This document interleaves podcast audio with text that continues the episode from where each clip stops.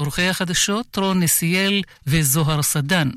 התחזית, מחר עלייה קלה בטמפרטורות, ביום רביעי עוד התחממות, בהרים ובפנים הארץ יהיה חם מן הרגיל עד שרבי, ביום חמישי וביום שישי בלי שינוי של ממש. מידות החום החזויות, בירושלים מ-17 מעלות בלילה עד 31 מחר, בתל אביב מ-18 עד 27, בחיפה מ-18 עד 26, בצפת מ-17 עד 30, בבאר שבע מ-17 עד 33, ובאילת מ-24 מעלות בלילה עד 39 מעלות מחר. עד כאן החדשות, כאן רשת ב'.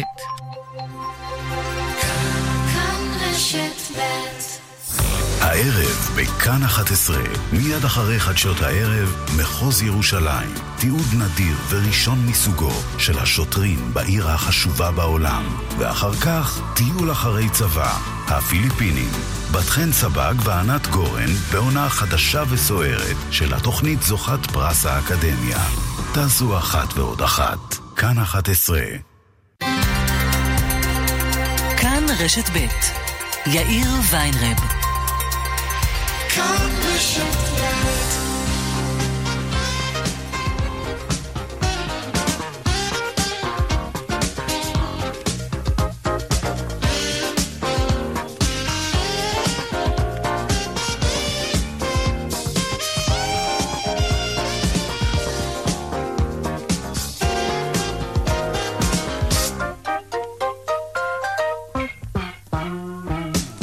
ארבע וחמש דקות ועוד חמישים ושתיים שניות, כאן צבע הכסף ברשת ב', שלום רב לכם.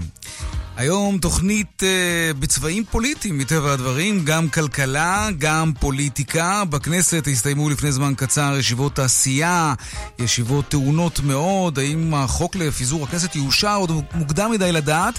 סיעות האופוזיציה מתנגדות ובראשן כחול לבן כמובן. בני גנץ רוצה את המנדט אליו, הוא מאמין שיש ביכולתו להצליח היכן שראש הממשלה נתניהו נכשל ולהרכיב ממשלה. אביגדור ליברמן והחרדים, מחוללי המשבר הזה שמאיים לפזר את הכנסת הכנסת הצעירה מתבצרים בעמדותיהם לפי שעה. ליברמן בישיבת הסיעה תקף את הליכוד ואומר, אני לא מפיל ממשלת ימין, זאת לא ממשלת ימין בכלל, זאת ממשלת הלכה. אני חושב שזה דבר מיותר לגמרי. זה בכל מקרה יותר זול מכל ההסכמים הקואליציוניים. אני מציע שתבקשו לראות טיוטה של כל ההסכמים הקואליציוניים של כל המפלגות. תסתכלו מה העלויות של כל ההסכמים הקואליציוניים למה הולך הכסף ושהציבור ישפוט. בכל מקרה, תאמין לי, הבחירות במקרה הזה זה הפתרון הזול ביותר. אנחנו כאן מעכשיו עד חמש, העורך רונן פולק, מפיק צבע הכסף אביגל בסור, הטכנאי יאיר ניומן, אני יאיר ויינרב, מיד מתחילים.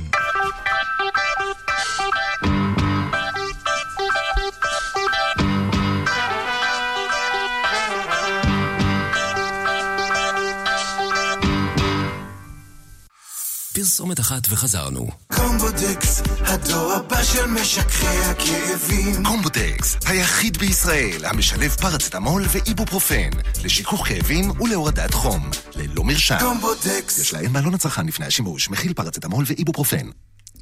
אנחנו פותחים עם המשבר הפוליטי כמובן, יואב קרקובסקי, ראש התחום הפוליטי שלנו, שלום. שלום, אה, שלום. יאיר, אתה רוצה להמר? אה, אופטימיות זהירה. בקואליציה, שאולי mm. ניתן אה, לגשר על הפערים נוכח הדברים החריפים שאמר, נת... אה, שאמר ליברמן במסיבת העיתונאים בישיבת הסיעה, אבל אלה היו דברים חריפים, לא ברוטליים, לא אלימים.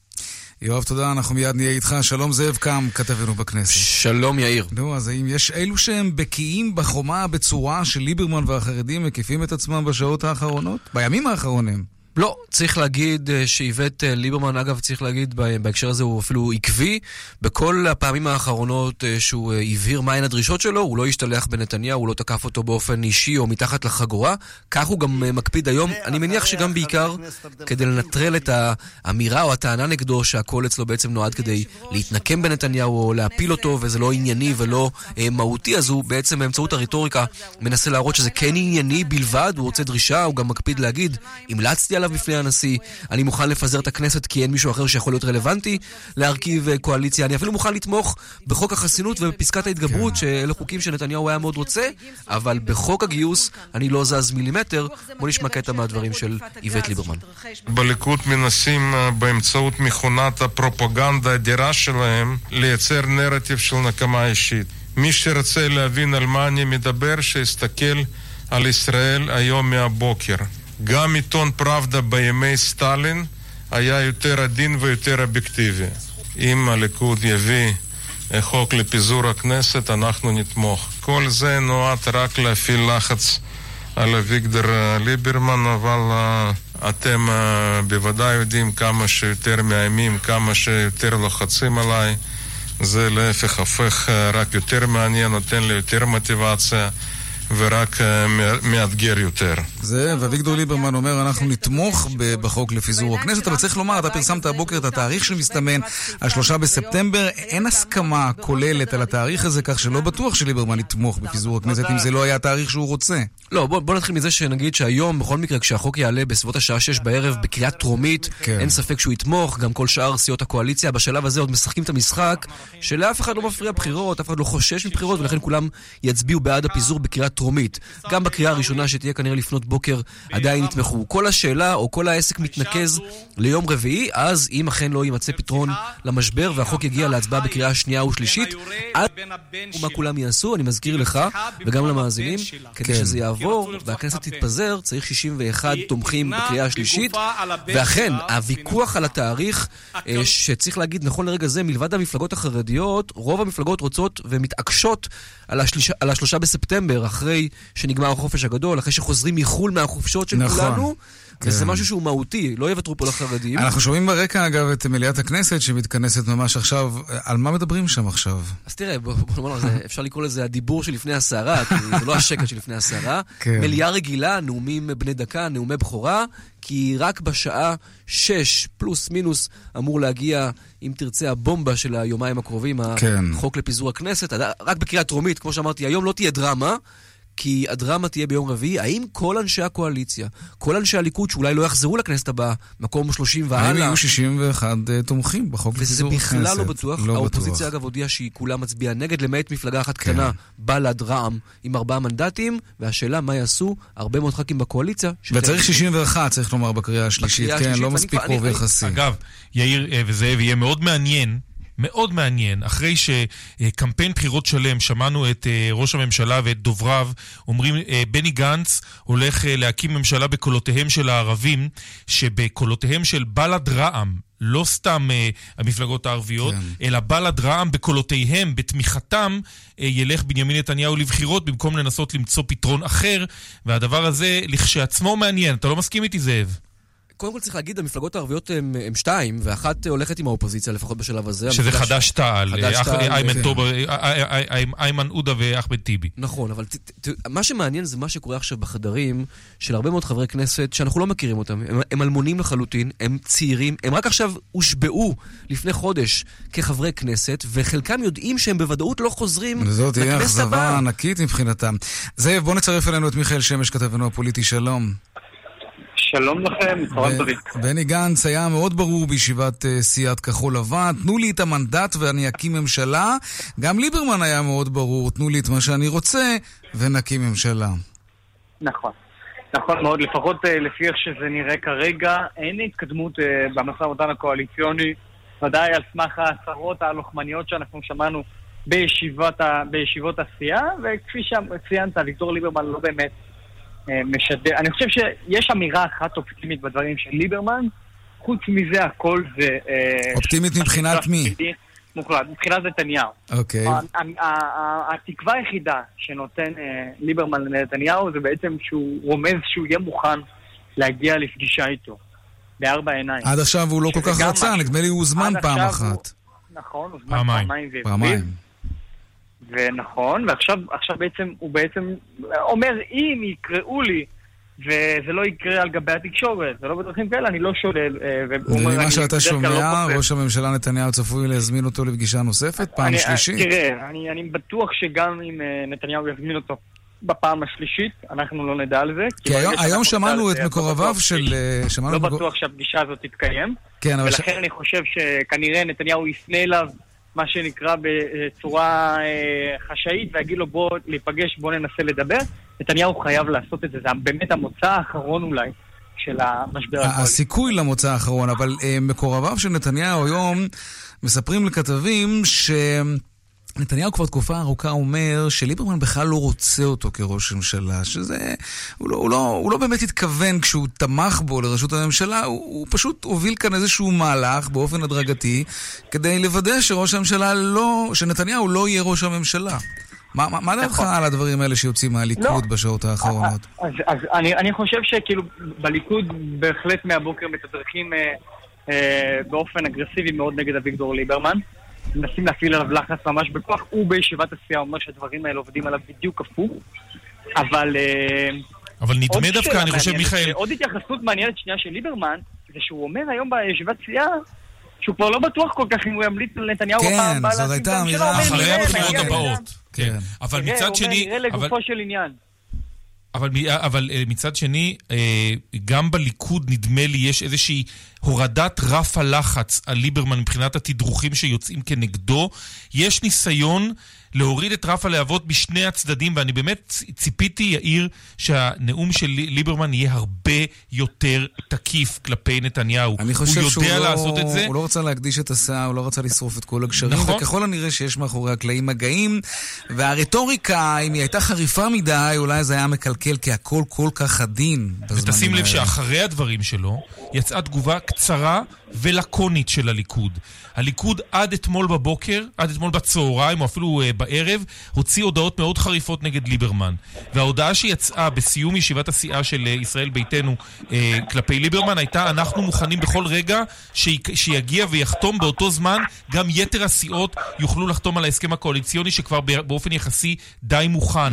בעצם לא הייתה אה, אה, תשובה ישירה לטיעונים שלו על האופן שבו התנהל המשא ומתן, ויש כאן איזושהי אה, הורדת רף הלחץ של הלחצים, הור- הורדת האש, הורדת הלהבות המאוד מאוד צורבות שהיו יאיר בימים האחרונים בין ליברמן, נתניהו ויעקב ליצמן. שאלה לשלושתכם, מיכאל אה, זאב ויואב, אה, בני גנץ רוצה את המנדט אליו. מיכאל, נתחיל איתך, מה הסיכוי שכחול לבן יכולים להרכיב ממשלה לדעתך?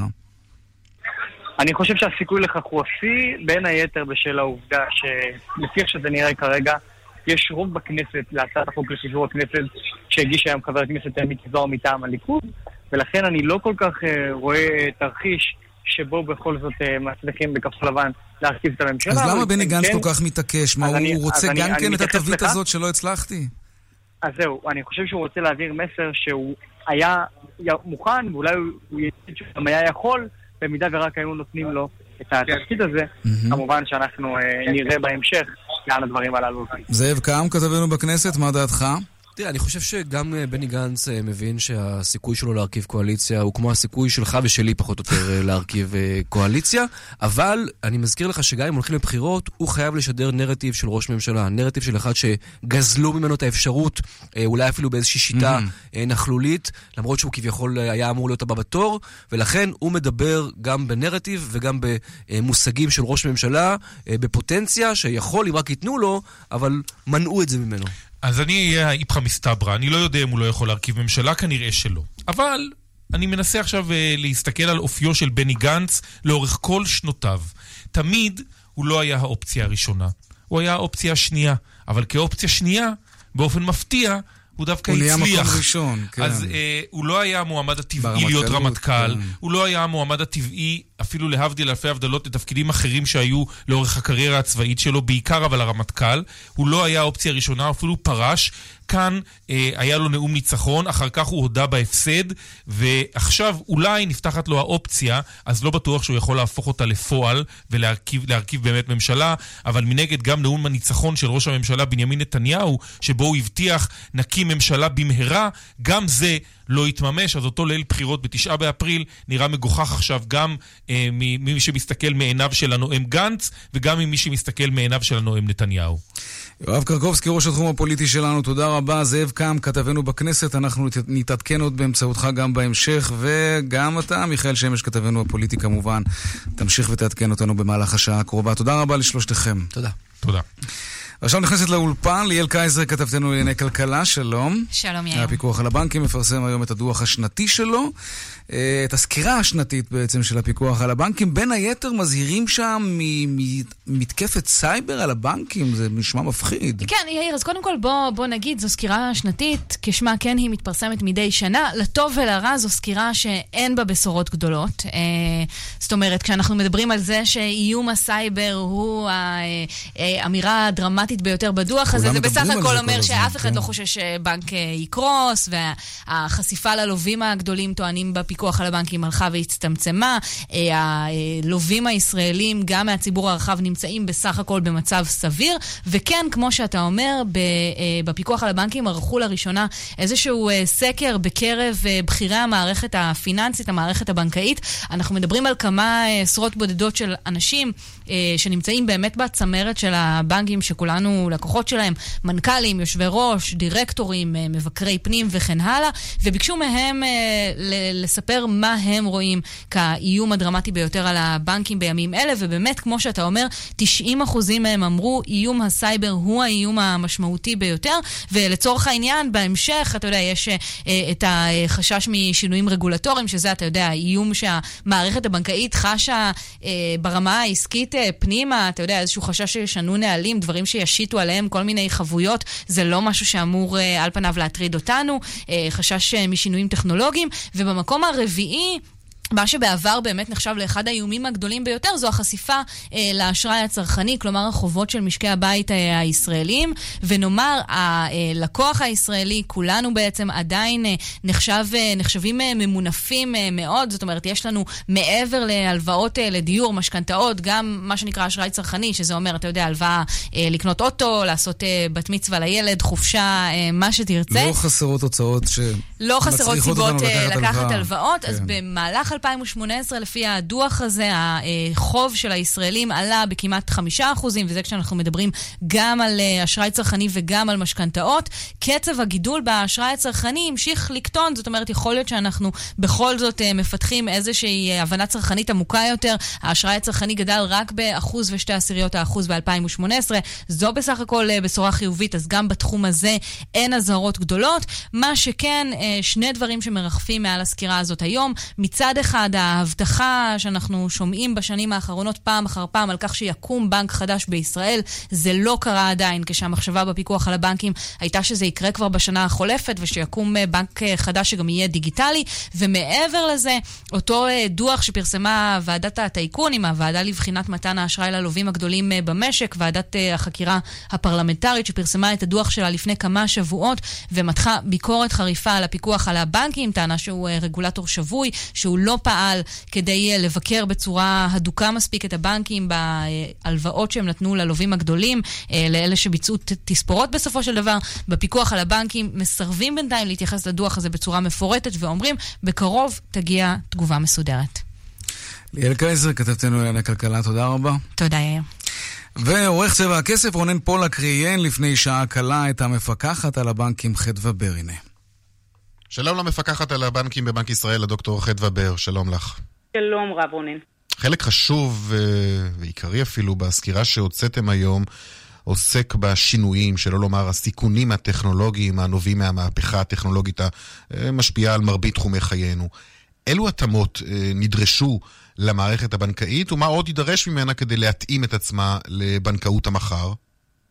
אז אכן הבנקאות עוברת שינוי מאוד uh, דרמטי, כמו אגב uh, uh, תחומי חיים אחרים שלנו, בעקבות המהפכה הדיגיטלית. Uh, והרבה מהפעולות הבנקאיות היום מבוצעות על ידי הציבור הרחב מרחוק, בלי להגיע לסניף, בלי לפגוש בן אדם, אלא באפליקציה, במכשיר ה-ATM, באינטרנט. Uh, יש בזה הרבה מאוד יתרונות לציבור, זה נוח יותר, זה זול יותר, אבל יש בזה גם סיכונים, ועל כך אנחנו בעצם uh, היום דיברנו והרחבנו על הסיכונים החדשים, המתהווים.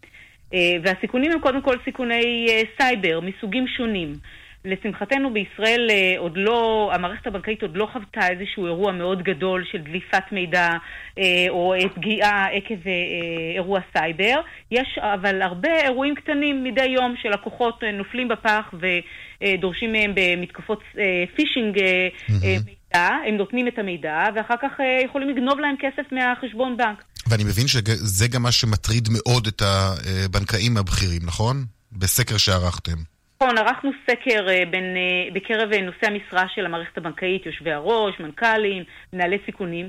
זה סקר ראשון על סיכונים, ובאמת רואים ממנו שהסיכון שהכי מטריד את הבכירים במערכת הבנקאות היום זה סיכון הסייבר, וזה גם סיכון שמטריד את הפיקוח על הבנקים. בעיקר כי זה סיכון שהוא חדש, והוא מתהווה, ואנחנו בעצם צריכים להתאים את עצמנו גם לניהול הסיכון, גם את, גם את המערכת הבנקאית להתאים, גם את הציבור בעצם אה, ל, לידע לגבי הסיכון ואיך אפשר להתנהל מולו. כלומר, זה אתגר אה, אה, מתהווה וחדש שמטריד אותנו. ותדעו איך אה, לתפקד אה, כשזה יקרה, אם זה יקרה? אז בדיוק לכך אנחנו נערכים. כלומר, אנחנו אה, בין היתר נערכים כיום לאירוע סייבר גדול שיהיה. כמו אירועים שהיו בעולם, היו אירועים אה, גדולים שקרו בבנקים, בחברת אה, הדירוג אקוויפקס בארצות הברית, אירוע מאוד גדול של זליגת מידע ואירועים שונים שאנחנו סוקרים אותם היום גם בסקירה שהוצאנו לציבור הרחב. ומתוך האירועים האלה אנחנו לומדים מה יכול לקרות תיאורטית, וכבר היום מתרגלים את המערכת הבנקאית להיערך לאירוע כזה. הדבר הנוסף שעשינו כדי להגן על הציבור בישראל, הציבור של מערכת הבנקאות, המפקידים, mm-hmm. זה לעבור למערך הסייבר הלאומי של מדינת ישראל, אה, מתוך תפיסה שמערך הסייבר הוא בעצם יהווה סוג של כיפת ברזל אל מול סיכון כל כך גדול, סיכון סייבר, אה, גם, אה, ויגן גם על כספי המפקידים במערכת הבנקאית. בואי תתארי לנו איך את רואה את בנקאות המחר. אנחנו יודעים שיש לזה כמובן יתרונות רבים וכולנו נהנים מהטכנולוגיות המתפתחות ומהדיגיטציה של המערכת הבנקאית, אבל יש לכך גם חסרונות. אז בנקאות המחר, שאנחנו כבר רואים, רואים חלק מהדברים כבר היום, אבל ביותר, בעוצמה יותר גדולה, היא קודם כל בנקאות שהערכה שלנו שהיא תהיה עוד יותר דיגיטלית, כלומר אחוז הפעולות שיבוצעו בדיגיטל יותר גבוה. יכול להיות שבעוד כמה שנים, אני מקווה שלא הרבה, אנשים בכלל לא יצטרכו לצאת עם ארנק מהבית. הם יצאו עם הפלאפון, והפלאפון יוכלו לשלם איתו בבית העסק, אה, אה, בכל מקום שהם, בשוק, בכל מקום שהם רוצים, זה יהיה בעצם הארנק החדש. Mm-hmm. אמ, אנחנו אה, בעצם אה, נראה פחות סניפים ממה שאנחנו רואים היום, כי אנשים בפועל, רוב האנשים לא רוצים להגיע לסניף, כי הסניף פתוח בשעות מסוימות וצריך למצוא חנייה, הם מעדיפים לשבת בבית בערב כשנוח להם ולסגור פיקדון, לקחת הלוואה וכל זה, כבר היום אגב אפשר לעשות את זה, ויותר יהיה אה, בעתיד. כלומר, אז מצד אחד הבנקאות תהפוך להיות הרבה יותר דיגיטלית. אחר כך נוכל להרחיב ולדבר, אנחנו בעצם בתקופה של מעבר, יש פה אוכלוסייה של אזרחים ותיקים. נכון. השינוי הזה קשה להם, ולכן זה לא דבר שיקרה ביום. אבל בהחלט אנחנו רואים שינוי וראינו נתונים של מעבר מאוד מהיר של לקוחות בישראל לבנקאות הישירה, לבנקאות בדיגיטל. נראה הרבה יותר אה, אה, בנקאות שהיא מבוססת על אה, התכתבות עם הבנקאי. היום mm-hmm. לא רוצים לדבר, הם מתכתבים. אז כבר בנקים הכניסו צ'אט שאתה יכול אה, להתכתב עם הבנקאי שלך ולשאול שאלות והוא עונה, אה, וזה מאוד נוח בשעות שמתאים לך ובנוחות אה, שלך, אז נראה את זה יותר. ובכלל נראה את המערכת הבנקאית מתאימה את עצמה לעולם הזה, וההתאמה הזאת היא לא טריוויאלית. הם צריכים להמשיך ולהתייעל. בשנים האחרונות צומצם מספר העובדים במערכת הבנקאית ביותר מ-6,000 איש. מדובר בכ-14 אחוזים, כשהפעילות דווקא גדלה. כלומר, יש פה ממש התייעלות אה, משמעותית. אנחנו צפויים לראות עוד התייעלות והתאמה של המערכת הבנקאית לשינויים האלה. כל אלה. אנחנו כן. נראה גם סיכונים שמתממשים, כלומר, כפי שאמרנו, יכול להיות שיהיו יותר ניסיונות אה, של אה, אה, אה, פגיעת סייבר, אירועי סייבר בלקוחות, בבנק, אה, והבנקים נדרשים על ידינו, על ידי הפיקוח על הבנקים, לחזק את ניהול הסיכונים, להתאים את מערכות הניטור, אה, ולצורך זה גם חברנו למערך הסייבר הלאומי, כפי שאמרתי. בואי נדבר על ועדת אה, פישמן, שבמידה רבה הייתה חלק בלתי נפרד מסדר היום של מערכת הבנקאות בשנה האחרונה. איך את רואה את עבודת הוועדה הזאת שבדקה את התנהלות המערכת הפיננסית בהסדרי החוב ללווים הגדולים במשק? אז אנחנו אה, אה, מתכוונים לפרסם אה, דוח של בנק ישראל שייתן תשובה מקיפה ל, לדוח ועדת אה, כבל, אה, ועדת אה, לווים גדולים, אה, בזמן הקרוב, ואנחנו גם נתייחס להבחנות של הדוח וגם להמלצות שלו. צריך לומר, הוועדה למעשה מתיחה ביקורת קשה מאוד על הפיקוח על הבנקים, שלא משתמש בסמכותו, כך נאמר שם, אה, שהיה שבוי בידי הגורמים שעליהם אה, היה אמור לפקח הפיקוח על הבנקים. הרגולטורים לא חקרו, לא בדקו, לא עשו שימוש בסמכויותיהם. ביקורת לא פשוטה.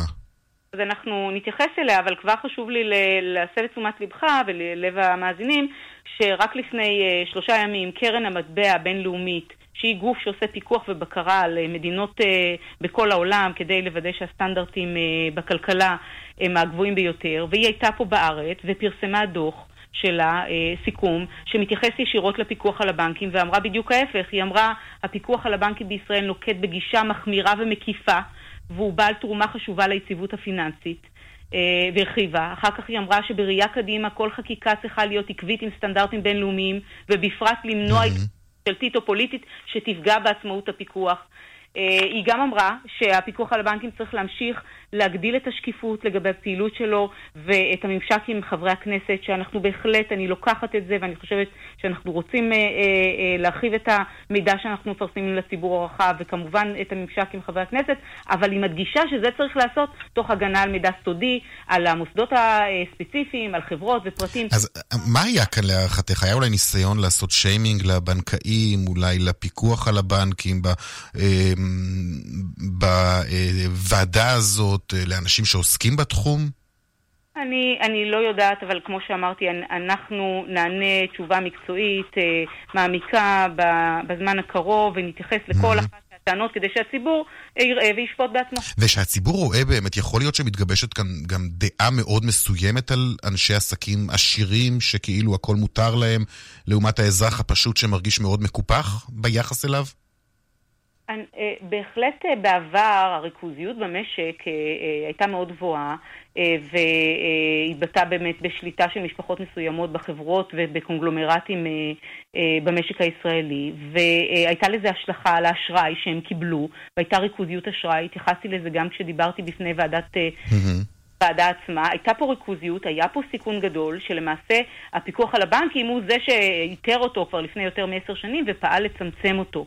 אה, ובהחלט אני ערה לכך שיש אה, אה, לקוחות שחשבו שהיחס הוא לא יחס הוגן כלפיהם, לקוחות שהם משקי בית. אל מול היחס שקיבלו לווים גדולים. אנחנו כבר כמה שנים ערים לסוגיה הזאת וטיפלנו בה בפיקוח על הבנקים באין ספור הוראות ואכיפה כדי לוודא שמשקי בית מקבלים יחס הולם גם, גם כשהם מקבלים אשראי וגם כשעושים להם הסדר חוב ושלא יהיה איפה ואיפה. זה בהחלט מטרה שלנו. מה חשבת כשראית אתמול את החשדות החמורים שהתפרסמו נגד בעלת השליטה לשעבר בבנק הפועלים שרי אריסון בפרשת שיכון ובינוי? אמרת לעצמך אולי, אה, טוב שהיא כבר לא בעמדה הזאת של בעלת השליטה בבנק הגדול במדינה? בהחלט אה, אה, לי חשוב לומר שגברת אריסון אה, כבר לא שולטת בבנק הפועלים מספטמבר 2018, ואנחנו, כשבעצם אה, אה, היתר השליטה בוטל, אנחנו גם דרשנו שכל הנציגים של אריסון לא יהיו בבורד ויסיימו לאתר את התפקיד שלהם, ועשינו גם עוד צעד של הרדמת כל המניות שמחזיקים מעל חמישה אחוזים. כלומר, מבחינתנו זה לא אירוע של מערכת הבנקאות, אני כמובן... הייתם מעורבים בהחלטה שלה לוותר על השליטה על בנק הפועלים ולמכור את החזקותיה? אה, אה, בהחלט. זה היה, ב... קודם כל זה היה ביוזמתה, אה, לא ביוזמת הפיקוח על הבנקים, אבל בוודאי היינו מעורבים, ומתוך מטרה... מה, הפעלתם לחץ עליה לעשות זאת? לא, לא הפעלנו לחץ עליה לעשות זאת, זו הייתה החלטה שלה, אם היא רצתה כבר כמה שנים למכור את ההחזקה, ואנחנו בעצם היינו מעורבים כדי להבטיח שהיציאה שלה אה, מגרעין השליטה בבנק תהיה בצורה נאותה, מסודרת, שלא תפגע במפקידים ובבנק עצמו, וכך אכן אה, עשינו, וזה היה בהצלחה. לאחרונה הטלתם קנסות אה, על בנקים מסוימים בהתנהלות שלהם בנושא אה, פרסומים שלהם למתן אה, אשראי. גם על בנק הפועלים הטלתם קנס גדול לאחרונה על, אה, כמדומני, זה היו תקלות במכשירים אה, אוטומטיים שלהם להוצאת כסף מזומן. יש כאן מסר לבנקים? בהחלט, יש פה מסר שהנושא של אה, הגנה על הצרכן הבנקאי, אה, משק הבית, הצרכן הקטן, אה, היא חשובה לנו, ואנחנו נשתמש בכל הכלים, כולל עיצומים כספיים, כדי להבטיח שהדברים יתקיימו. זה מסר ראשון אה, שאנחנו מעבירים דרך העיצומים האלה. המסר השני, הספציפי, הוא לגבי אשראי קמעונאי.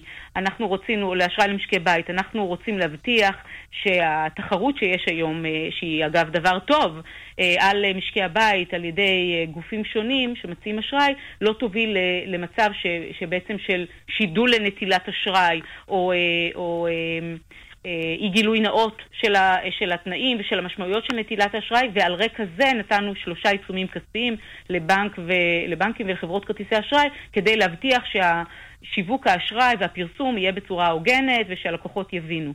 אה, אז אלה המסרים שלנו. המפקחת על הבנקים בבנק ישראל, הדוקטור חדווה בר, תודה רבה לך. תודה רבה לך. רונן פולק, עורך צבע הכסף, ראיין את המפקחת על הבנקים חדווה בר, עדכוני תנועה עכשיו.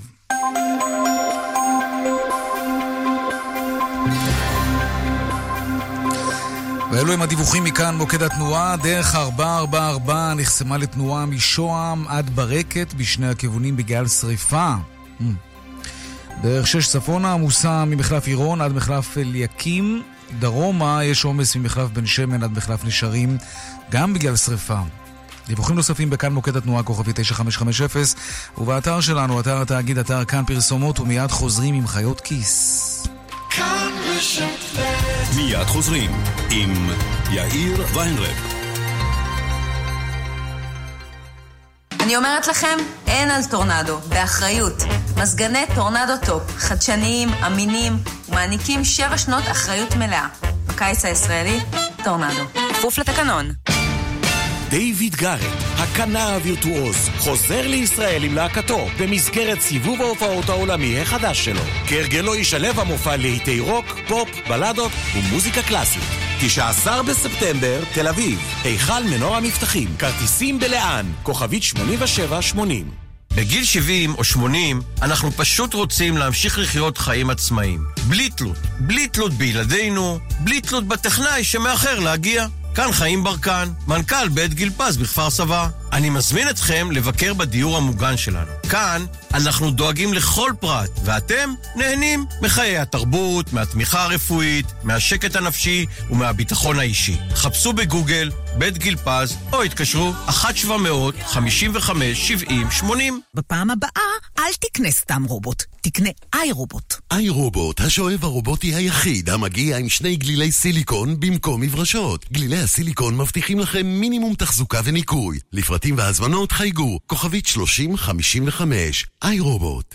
פרי השעה עם סוזי טובי. החורף מאחורינו, הזדמנויות חדשות בפתח, אבל אנשים ממשיכים לשבת ולחכות להשקעה הנכונה. סוז, אני פה בזומבה ולא נח לרגע, אבל איך גורמים לכסף לזוז? לך על תפוז. מה, ויטמין C? פיקדון C. בפיקדון תפוז אתה נהנה מריבית מעולה שקופצת ועולה, ובכל זמן שתרצה, תוכל לצאת עם כל הריבית שצברת. לא סתם, מספר המצטרפים לפיקדון שבר את השיא, והוא פתוח ללקוחות כל הבנקים. C, C, C.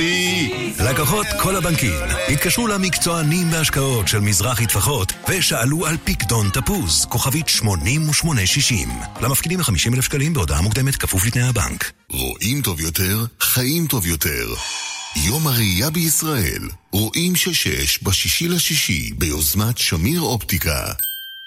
עכשיו בסטימצקי, טאקי, משחק קלפים, רק ב-39 שקלים ו-90 אגורות. כפוף לתקנון. הידעתם שבז"ן היא אחד מבתי הזיקוק בעלי החותם הסביבתי הנמוך ביותר במערב אירופה? עובדה שלא ידעתם.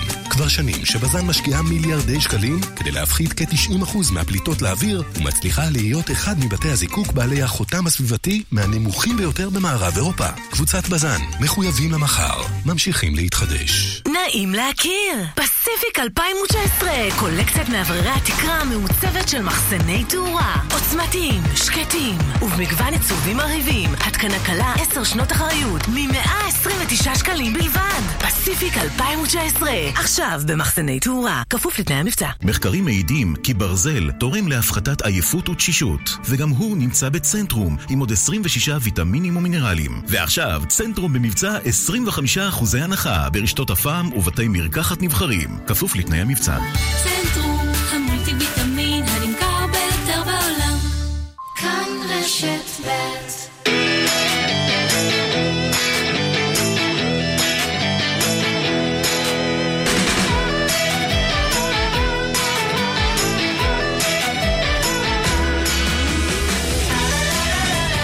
21 וחצי דקות לפני השעה 5, חיות כיס עכשיו, אתם שואלים וחיות כיס עונות, אפשר לשאול בטוויטר, השטג חיות כיס ללא רווח, וגם בדואל שלנו, כסף, כרוכית כאן.org.il. והיום שאלה של אילן, ואילן שואל כך, נניח, כן, שמחר אני יוצא לפנסיה, נגיד עם כמה מאות אלפי שקלים שצברתי בקרן הפנסיה, ואני חי עד גיל 100. מה קורה אם נגמר שם הכסף כשאני בן 90? אני מקבל כלום מהפנסיה? ממה אני אחיה? שואל בדאגה גדולה ומוצדקת אילן. Mm, זה באמת מפחיד. שלום צליל אברהם, מגישת חיות כיס. שלום יאיר. תרגיעי אותו? באתי להרגיע. יופי. קודם כל, לא, זה לא יכול לקרות, אין דבר כזה. אין מצב שאתה מקבל גם בגיל 200 מכתב מקרן הפנסיה ואומרת, שהיא אומרת, שמע, נגמר לנו הכסף, הכסף שלך נגמר, תסתדר. אה, היא ממשיכה לשלם לך כל חודש את הכסף שהיא התחייבה עד שתמות. אז איך זה עובד? חס וחלילה, לא עלינו. כן, אה, תשמע, אה, שאלתי את יועץ הפנסיה העצמאי אבי אייכלר, והוא הסביר שאנחנו חוסכים בקרן הפנסיה אה, כסף, וכל עוד אנחנו חוסכים, עוד לא יצאנו לפנסיה, אז יש לנו שם כסף שחסכנו, זה הכסף שלנו או לשמנו, אנחנו יכולים להזיז אותו מקרן אחת לאחרת, הכל בסדר. ביום שאנחנו פורשים ואנחנו פנסיונרים, אין לנו כסף בקרן הפנסיה. אנחנו לא יכולים להתקשר ולהגיד להם כמה נשאר לנו, מה היתרה שלנו. מה שיש באותו רגע זה התחייבות. התחייבות של קרן הפנסיה לשלם לנו סכום מסוים כל חודש, וההתחייבות הזאת היא עד המוות. אז זה בעצם, זה בעצם היה ביטוח, זה לא שצו, זה לא הייתה קופת חיסכון. זה חיסכון כי כן חסכת שם כסף ואתה כן מקבל אותו בחזרה, אבל ההתחייבות היא לא עד שנגמר הכסף שלך, אלא היא איזושהי הערכה. Uh, הקרן פשוט, כשאתה פורש לפנסיה, היא מעריכה לפי האם אתה גבר או אישה, באיזה גיל אתה פורש, לפי תוחלת החיים, לפי uh, uh, כמה כסף uh, חסכת, בסופו של דבר יוצא איזשהו מספר. Uh, של כמה הם אמורים לשלם לך בחודש. עכשיו, לפעמים הם טועים לפה ולפעמים הם טועים לכאן. יש אנשים שמתים לפני מתי שהם יאריכו, ויש אנשים שמתים אחרי, אבל בסופו של דבר הכל אמור להתאזן, ואם זה לא מתאזן, אז זה דבר שנקרא גירעון אקטוארי, אבל זה כבר מסובך, נדבר על זה פעם אחרת. בכל. מקרה, אה, זה לא אמור לקרות. אגב, בניגוד למה שהרבה אנשים חושבים, שכותבים לנו גם לפעמים שאולי עדיף להם להוציא את הפנסיה ולהשקיע את הכסף שלהם בנדל"ן, או פשוט להשקיע אותו בעצמם בבורסה, אה, אז זה כן יכול לקרות. אה, אז אנחנו לא נותנים ייעוץ השקעות, אבל אה, כדאי לקחת את זה בחשבון. בהחלט, כדאי ואף רצוי. ציל אברהם, מגישת חיות כיס. עד שאתם חוזרים מהפגרה, תזכירי לנו איפה אנחנו שומעים את כל הפודקאסטים ההסכתים אפשר לשמוע את. כל הפרקים שלנו אה, בכל אפליקציית פודקאסטים ובאתר כאן, ואנחנו חוזרים בפרק live שישודר. בפייסבוק של כאן ביום שישי הקרוב. בשתיים וחצי, וגם יעלה אחר כך לכל והוא האפליקציות. יעסוק ב... בחלום הישראלי. בחלום הישראלי. כן. עד כמה הוא כן. שונה מהחלום האמריקני, אגב? מאוד, מאוד Mm. שונה. אז עכשיו בכלל הסתקרנו. נדבר על זה ביום רביעי. חשבנו שאנחנו עוד מדינה שם. ציל אברהם, מגישת חיות כיס, תודה רבה. תודה, יאיר.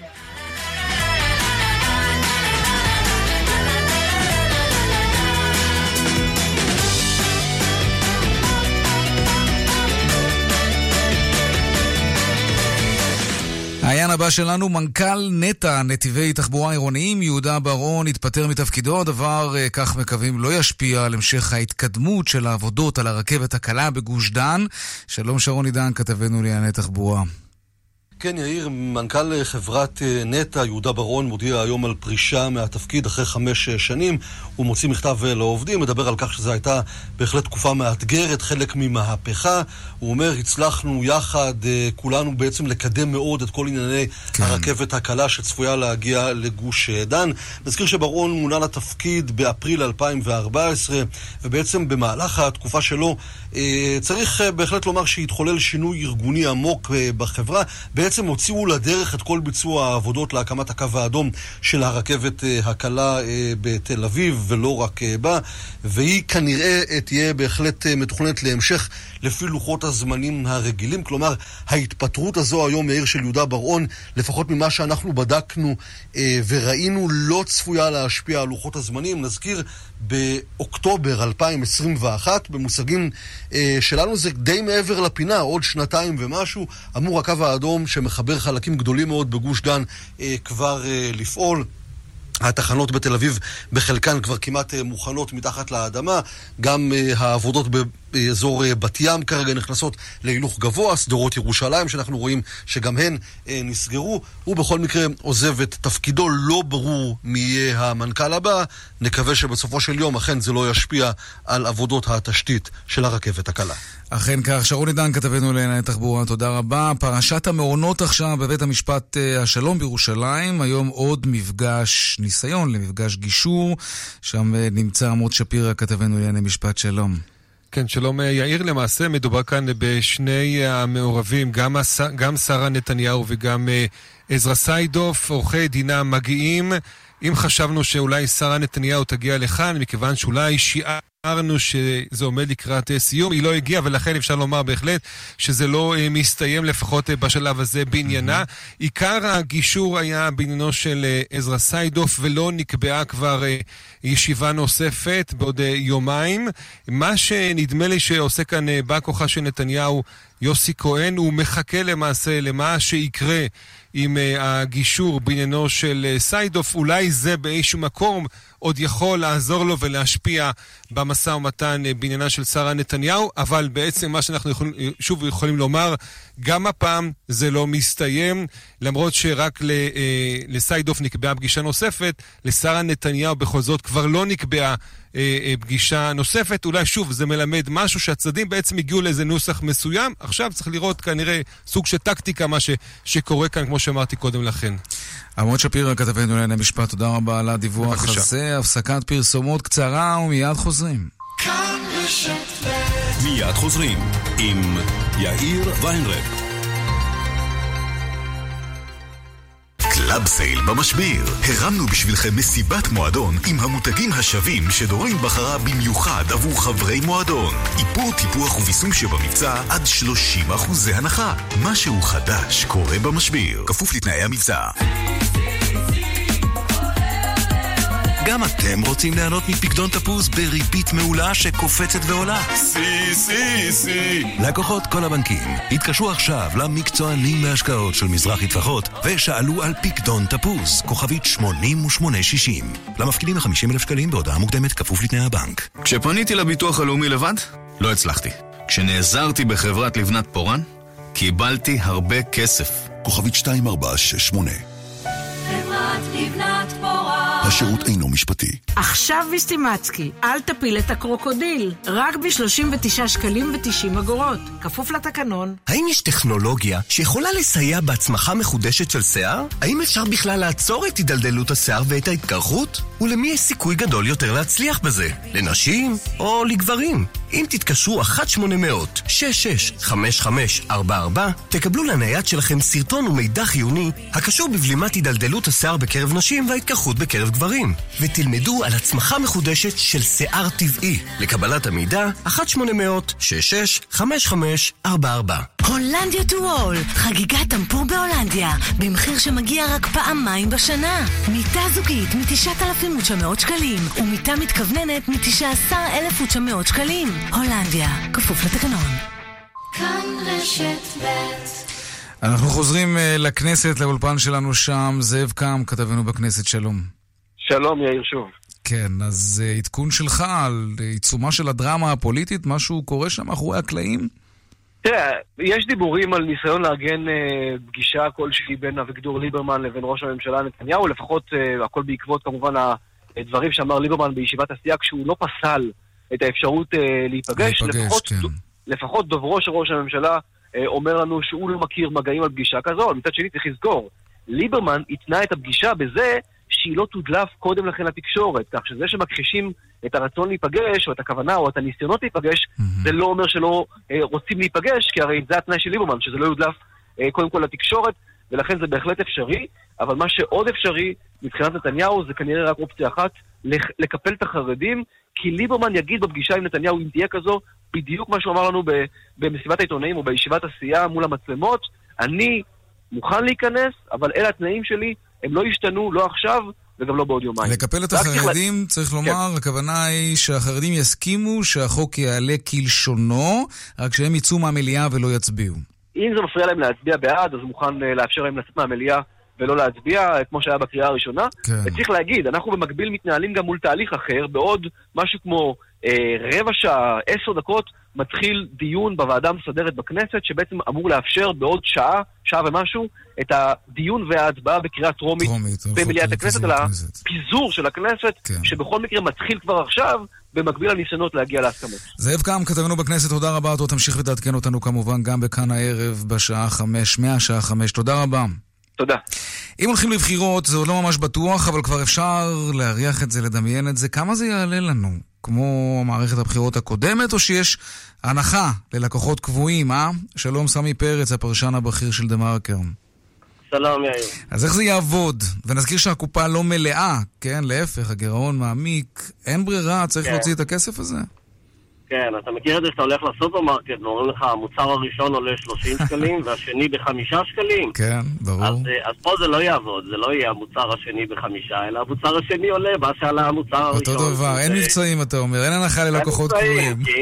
כן, כי אם זה יום שבו אה, המשק אה, שובת, יום אה, שבתון, אז אה, זה יום שבתון. אותם אנשים שלא עבדו בבחירות הקודמות, גם לא יעבדו בבחירות אה, הבאות. וזה עולה למשק אה, כסף. אבל, כן, אבל אתה יודע מה, אני שמעתי, תשמע, הערכות שמדובר בשלושה, ארבעה מיליארד שקל, זה עלות של יום בחירות כזה, כשלא עובדים עם כל העלויות של אה, ועדת הבחירות וכולי. אה, אבל אני שמעתי אה, ברוב קשב את אביגדור ליברמן מדבר על זה שהבחירות, הקדמת הבחירות לצורך העניין, יעלו פחות מההסכמים הקואליציוניים. מההסכמים הקואליציוניים. זה נכון? כן, האמת, זו אמירה, בעיניי זו הייתה האמירה הכי מעניינת שנאמרה היום, כי בעצם מה הוא אומר? הוא כבר כנראה ראה חלק מהטיוטות של ההסכמים הקואליציוניים.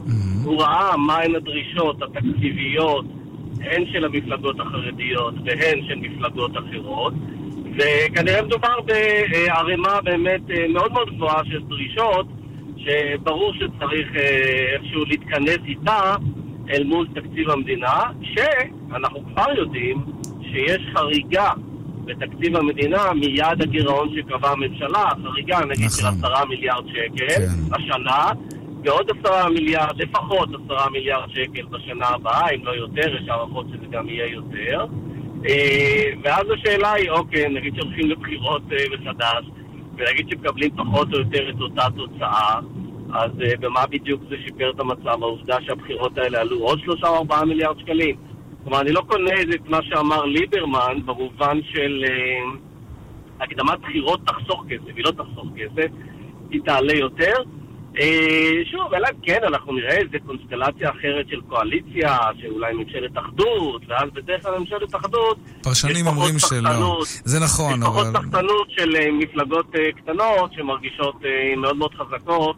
כן. שיש ממשלה צרה, בטח ממשלת ימין אה, שמבוססת טוב, על בוא- אה, הקהל החרדי. בוא נשים בצד רגע את העלויות הכספיות, למרות שזה הדבר הכי חשוב באמת. יש עוד מחיר שאנחנו משלמים על תקופת בחירות כל כך ארוכה, הממשלה משותקת כבר נדמה לי כמה? חצי שנה?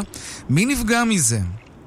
כן, האמת שבכל מקרה אני חושב שאפשר להסתכל על שנת 2019 כעל שנה כלכלית אבודה, שנה שבה אה, לא מוציאים לפועל אה, שום תוכניות חדשות. בעצם ההיערכות התחילה כבר בסוף אה, סוף 2018, הרבה מאוד דברים שרצו לקדם נתקעו. מי נפגע בזה? נפגע מזה האזרח הישראלי, שחלק גדול מהדברים שצריך לקדם עבורו, ניתן דוגמה, למשל יוקר מחיה. יוקר מחיה, אנחנו עכשיו אולי קצת רגועים, אבל באופן כללי יוקר המחיה בישראל מאוד גבוה, דבר שאפשר לטפל בו באמצעות רפורמות. אבל כדי להוביל רפורמות אתה צריך קואליציה חזקה, אתה צריך מוכנות להיאבק בגורמי כוח חזקים שלא נותנים לך להוביל רפורמות כשהממשלה חלשה. דבר שני, אנחנו יודעים שלמשל יש אה, תוכנית של ראש הממשלה להגדיל את תקציב הביטחון בסדרי גודל של 2 עד 4 מיליארד שקלים כל שנה. אז אני אומר, מאה אחוז, אוקיי, נגיד שזה באמת נחוץ ונגיד שהוא יוכיח שזה אה, נדרש, על חשבון מה זה יבוא? כלומר, איפה, איפה אנחנו נראה את סדרי העדיפויות של הממשלה הבאה? ודבר נוסף, שזה קשור, בלי קשר לבחירות, כן יהיו בחירות או לא יהיו בחירות, אה, אני שומע הרבה על הדרישות התקציביות של החרדים.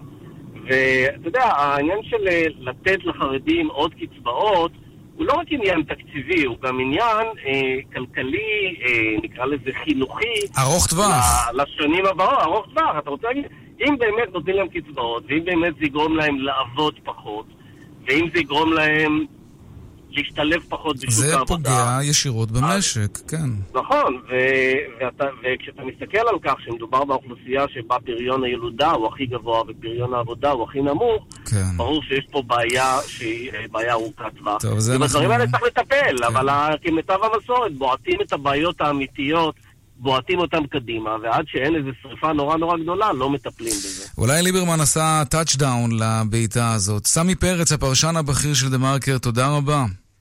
תודה לך, יאיר. עכשיו לעדכון היומי בשוקי הכספים. 102 bid for 108 200, take them.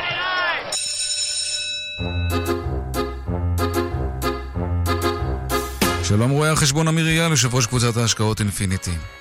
שלום יאיר. איך תרגמו בבורסה את המשבר הפוליטי הזה?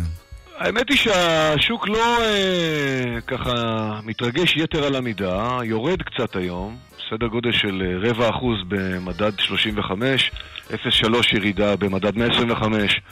אה, אז זה לא משהו משמעותי, מי שבולט מאוד היום זה מדד הבנקים שעולה בכמעט אחוז אחרי שבנק לאומי פרסם דוח אה, עם רווח של מעל מיליארד שקל, דוח מצוין. וכך גם הבנקים האחרים, בלל עולה ב-1.7, הפועלים עולה בסדר גודל של אחוז.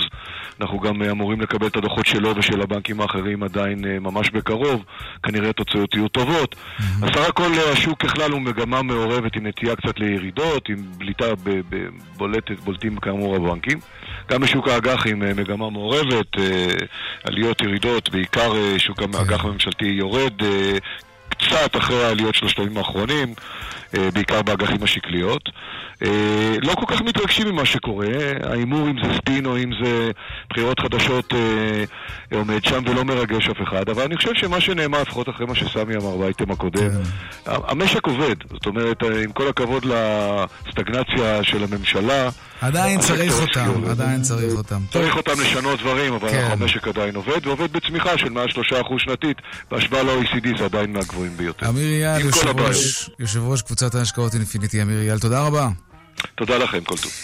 עד כאן צבע הכסף ליום שני, צבע הכסף עם צבעים פוליטיים היום, העורך רונן פולק, מפיק צבע הכסף אביגל בשור, הטכנאי יאיר ניומן, אני יאיר ויינרב, מוזמנים לעקוב גם בטוויטר, הדואל שלנו כסף כרוכית kan.org.il מיד אחרינו כאן הערב עם רן בנימיני ויגאל גואטה עם כל העדכונים הפוליטיים החמים והפרשנויות, ערב טוב ושקט שיהיה לנו, שלום שלום.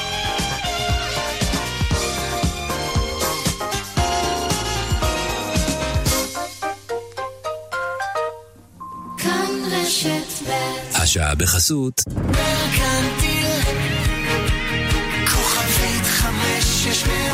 בנק מרקנטיל, כי עסקים עושים עם אנשים. הערב בכאן 11, מיד אחרי חדשות הערב, מחוז ירושלים, תיעוד נדיר וראשון מסוגו של השוטרים בעיר החשובה בעולם, ואחר כך טיול אחרי צבא, הפיליפינים. בת חן סבג וענת גורן בעונה חדשה וסוערת של התוכנית זוכת פרס האקדמיה. תעשו אחת ועוד אחת, כאן 11. היי, כאן חנוך דאום, תהיו איתי רגע. אני חייב לספר לכם על מהפכת המחירים של שירביט. חברים, שירביט עושה לכם מחיר. מהיום ביטוח רכב במחיר שיעשה לכם טוב, וגם חודשיים מתנה בביטוח המקיף לרכב. קולטים? אז תתקשרו ותגידו שדאום שלח אתכם. קדימה! כוכבית 2003 שירביט. כפוף לתנאי המבצע. הולנדיה to all, חגיגת טמפור בהולנדיה, במחיר שמגיע רק פעמיים בשנה. מיטה זוגית מ-9,900 שקלים, ומיטה מתכווננת מ-19,900 שקלים. הולנדיה, כפוף לתקנון. אני רוצה, אני רוצה מכונית באוטו סנטר, רוצה לקנות מכונית. רוצים מכונית? היכנסו לאוטוסנטר ותיהנו מהנחה עד 30 אלף שקלים על מגוון ענקי של רכבים. אוטוסנטר, כוכבית 2332, כפוף לתנאי המבצע. טורנדו במחירים נמוכים במיוחד לקראת הקיץ. מזגן סאגה אחד כוח סוס מבית טורנדו, ועכשיו רק ב-1,190 שקלים, וגם חמש שנות אחריות. כפוף לתקנון. עכשיו בסטימצקי, ג'ונגל ספיד, משחק קלפים, רק 59 שקלים ו-90 אגורות. כפוף לתקנון. מי שמכיר אותי יודע, בישול ואני זאת אהבה ממחבת ראשון. בשבילי כל סיר הוא שיר, כל מלחייה קונכייה, כל קיריים להבה. ולא סתם להבה, להבה עם שיק. תוצרת איטליה. עכשיו בסניפי המסרגז קיריים איטלקיות במבצע מ-499 שקלים בלבד, רק ללקוחות המסרגז. לפרטים כוכבית 3626 או באתר. תהיו בטוחים שזה אמישראגז, כפוף לתקנון. אחי, מכרתי את הרכב שלי. מזל טוב, למי? בהפסד של 40 אלף. בקטנה אחי, אבל למי? אתה קולט? הפסדתי חמש משכורות! אוקיי, אבל... אלף ארוחות צהריים! אלף! כשאתם מחליפים את הרכב, אתם עלולים להפסיד לא מעט כסף. עם אופרייט, הילדים הטובים של עולם הרכב, תוכלו לחסוך בענק. מגוון דגמי יד ראשונה במחירים מצוינים ובתנאי מימון נוחים. חייגו כוכבית 3130. אני המנכ"ל של העסק הזה, ואני אומר לכם, הוא שואב ממני את כל האנרגיות. למה שלא נחליף למשאבות ירוקות וחסכוניות? מהיכן ניקח את הכסף? קריינצ'יק, תסביר לו! בעל עסק, בנק מרקנטיל נותן לך אנרגיה להתייעל ולחסוך הרבה כסף. הקרן להתייעלות אנרגטית, הלוואה בערבות מדינה לתקופה של עד שבע שנים, בריבית של פריים פלוס אחד בלבד, לפרטים כוכבית 5600. מרקנטיל, כי עסקים עושים עם אנשים. מותנה באישור הבנק, אי עמידה בתנאי ההלוואה עלולה לגרור חיוב בריבית פיגורים והליכי הוצאה לפועל. הלו, מנהלת שיווק? אני מצטערת להפריע באמצע בניית התקציב לשנה הבאה, אבל רק רציתי לומר שבתחנות הרדיו של כאן יש כמיליון שש מאות אלף מאזינים ביום. אני רק אניח את זה כאן. זהו, תודה, סליחה, ובהצלחה בפרזנטציה. טארגט ספיריט. על פי סקר TGI בקרב בני 18 ומעלה בחודשים יולי עד דצמבר 2018, ממוצע ביום חול. נתון לתחנות כאן בניטרול חפיפה. רן בנימיני ויגאל גואטה. כאן, אחרי החדשות. כאן רשת ב'